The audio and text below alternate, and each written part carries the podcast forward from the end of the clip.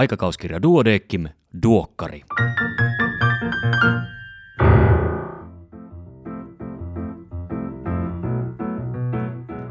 Tämä on numero 15 vuonna 2021. Minä olen Kari Hevossaari, lääkäri Helsingistä. Tervetuloa mukaan aikakauskirja Duodeckimin tuoreimman numeron läpikäyntiin. Numerolla on teema, ja sepäs vasta teema onkin nimittäin Arkkiatri 90 vuotta. Tästä lisää hyvinkin pian. Toimitukselta tekstin on tällä kertaa kirjoittanut itse päätoimija Annikka Kalliokoski. Otsikko on Olkohon onneksi, ja nyt sen luen kokonaisuudessaan. Arkkiatri Risto Pelkonen täyttää 90 vuotta elokuun 19. päivänä.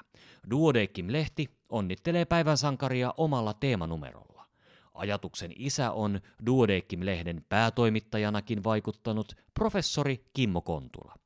Lääketieteellinen toimitus laati teeman sisällön sellaiseksi, että arvelemme sen kiinnostavan arkkiatria. Erikoistoimittajiksi valikoituivat sisätautien toimittajat Niina Matikainen ja Jussi Naukkarinen sekä arkkiatrin suuresti arvostaman perusterveydenhuollon näkökulman edustaja, yleislääketieteen toimittaja Merja Laine. Teimme juhlanumeron arkkiatrille yllätyslahjana. Etukäteen hän tiesi ainoastaan yksi meistä haastattelusta. Riston poika Lauri Pelkonen oli korvaamaton apu, kun tarvitsimme tietoja keittiön kautta lainausmerkeissä. Laurin kamerasta saimme teeman upean luontoaiheisen kuvituksen.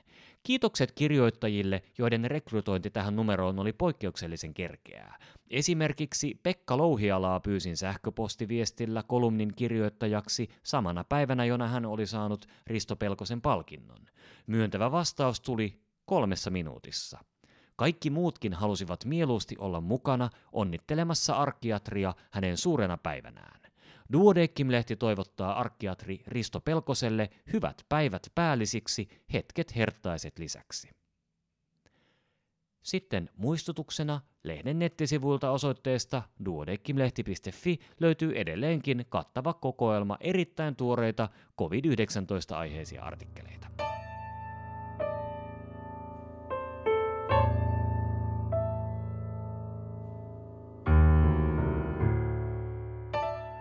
Pääkirjoituksia on kaksi kappaletta.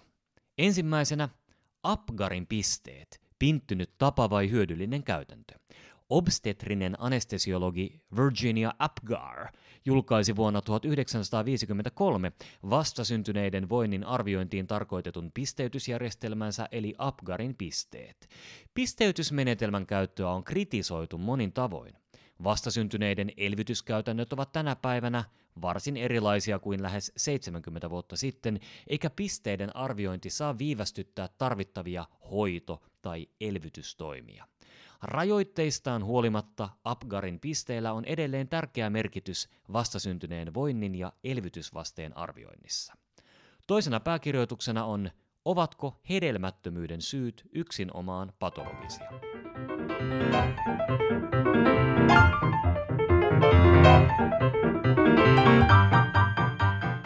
Erikoislääkärin uutisia tällä kertaa seuraavilta erikoisaloilta. Pediatria, infektiosairaudet, johtaminen ja terveydenhuolto, yleislääketiede, lasten ortopedia ja traumatologia, psykiatria sekä plastikakirurgia. Tässä muutaman uutisen keskeinen sisältö, kaikki uutiset ja tarkemmat tiedot löydät lehdestä paperisena tai sähköisenä. Nuorten itsetuhoiset ajatukset sekä itsemurhayritykset koronapandemian aikana. Teksasissa havaittiin päivystykseen hakeutuvilla 11-21-vuotiailla nuorilla useammin itsetuhoisuutta koronapandemian aikana, mikä viittaa siihen, että pandemiaan liittyvät sosiaaliset ja kulttuuriset muutokset ovat yhteydessä nuorten ahdistuksen lisääntymiseen. Skolioosin hoidon tulokset selkärangan tethering-leikkauksen jälkeen. Nuoruusiän idiopaattinen skolioosi on lasten tavallisin selkäleikkausta edellyttävä sairaus. Osalla potilaista voidaan hyödyntää selän jäljellä olevaa kasvua skolioosin korjaamisessa käyttäen endoskooppista selkärangan pingoitusleikkausta enklanniksi spinal tethering. Pingoitusleikkauksen etuna on mahdollisuus välttää pitkä selän luudutusleikkaus. Kanadalaisten ortopedien mukaan heidän aineistossaan endoskooppinen selkärangan tethering-leikkaus on turvallinen, muokkaa odotetusti selkärangan kasvua ja 89 prosenttia potilaista välttää luudutusleikkauksen kasvun päättyessä.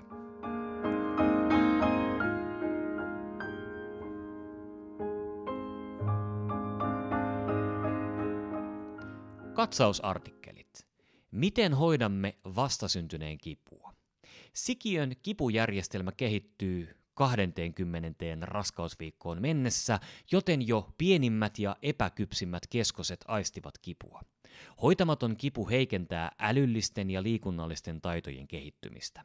Kivun hoidossa oleellista on sitä aiheuttavan syyn tunnistaminen ja sen poistaminen. Vastasyntyneen kivunhoidosta ei ole saatavilla näyttöön perustuvia yleisiä hoitosuosituksia. Kivun voimakkuuden arvioimisessa käytetään menetelmiä, joilla vastasyntyneen käyttäytymistä ja fysiologisia vasteita tarkkailemalla saadaan arvio kivun vaikeudesta. Lääkkeettömät keinot ovat hoidon perusta.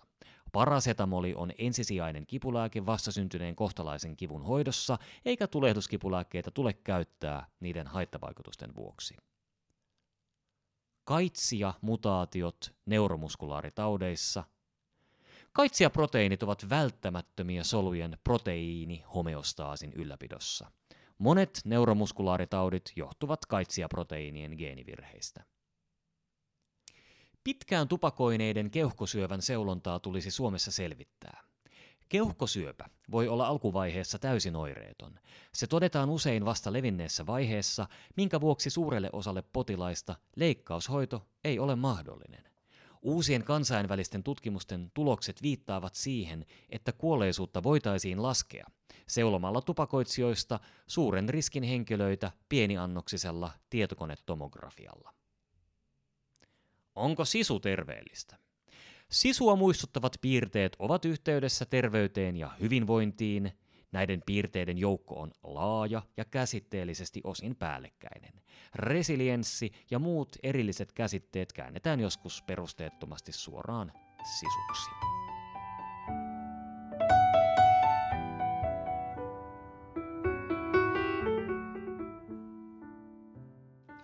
Näin hoidan osiossa peräti kolme artikkelia. Ensimmäisenä Addisonin tautia sairastava potilas päivystyksessä.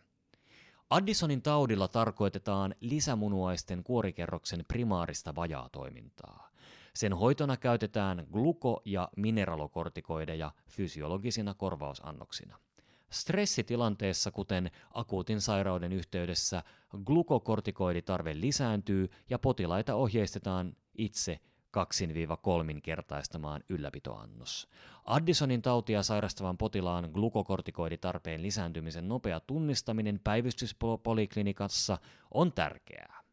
Sitten syövän aiheuttaman sappitietukoksen hoito. Sappitietukoksesta johtuva maksa-arvojen nousu on yleinen terveydenhuollossa kohdattava ongelma. Jos potilaan yleiskunto on hyvä, ei päivystyksellisiä selvittelyjä tarvita, vaan tutkimukset voidaan ohjelmoida kiireellisinä. Jos yleiskunto on huonontunut tai epäillään sappitietulehdusta, potilas tarvitsee yleensä erikoissairaanhoitoa.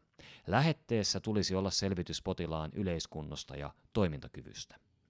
Kolmas näin hoidan artikkeli on aikuisten olkavarsimurtuman hoito.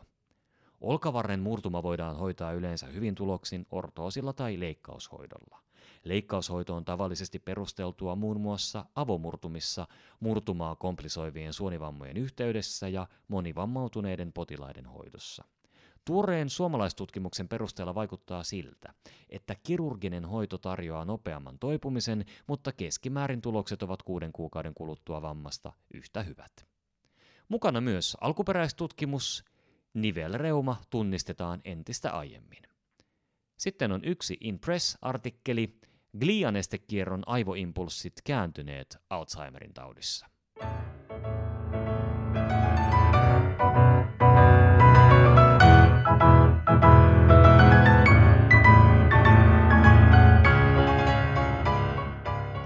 Ja sitten teeman pariin rakastettu, arvostettu ja kertakaikkisen mahtava arkkiatrimme Risto Pelkonen täyttää 90 vuotta 19. päivä elokuuta.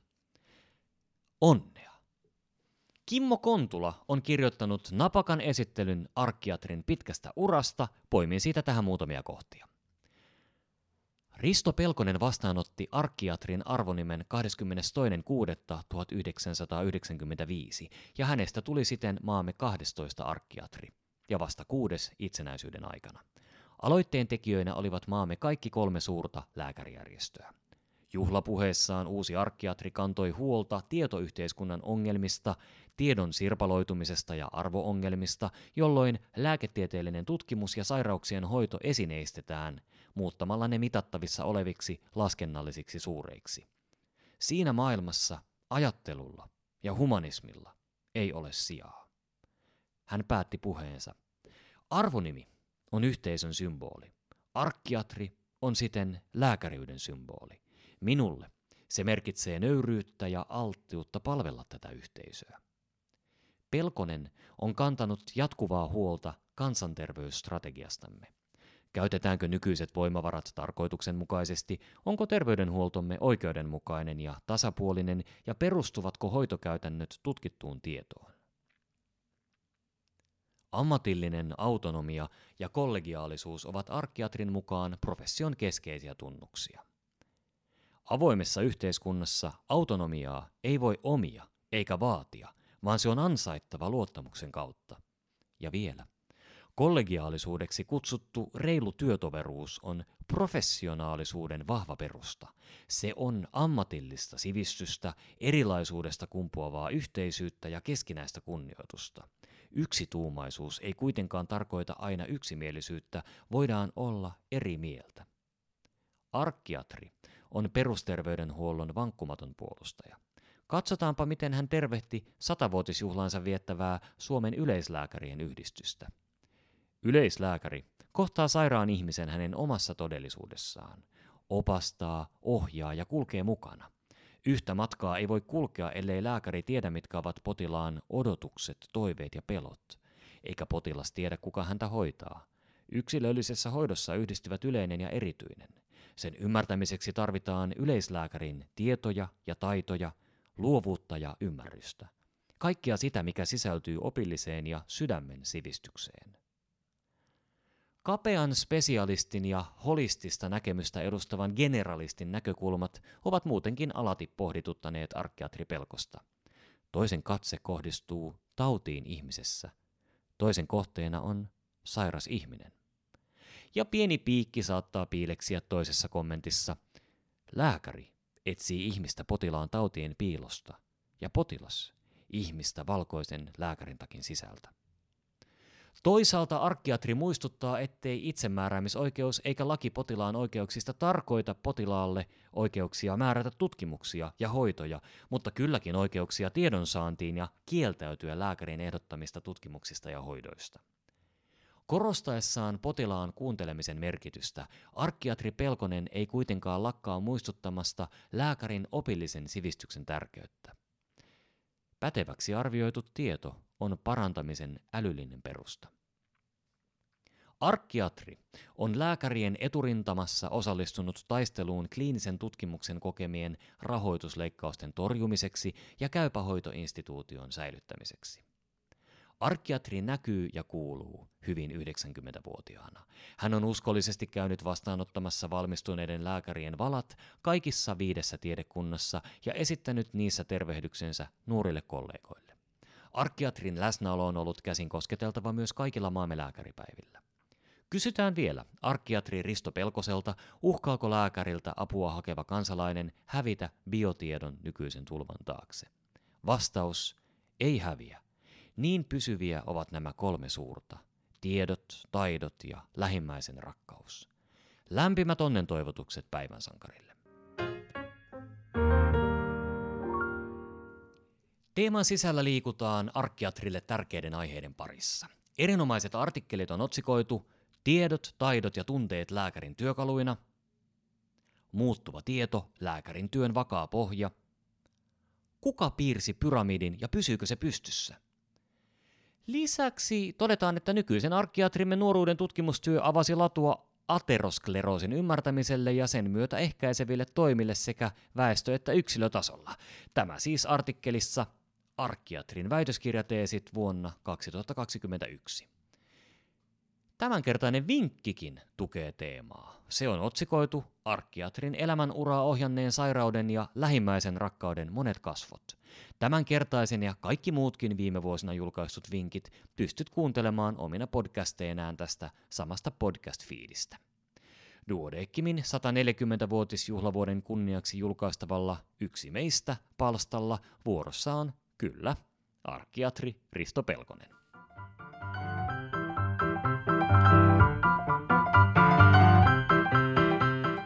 Siinä kaikki tällä kertaa. Kiitos kun kuuntelit.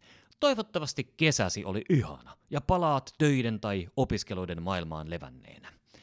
Kandi Suosittelen perehtymään kevyesti Dunning-Kruger-efektiin vaikkapa internet-haun avulla. On tavallista, että etenkin nelosvuoden kesän jälkeen syksyn ensimmäisillä luennoilla huudellaan kovaan ääneen sieltä ensimmäiseltä huipulta.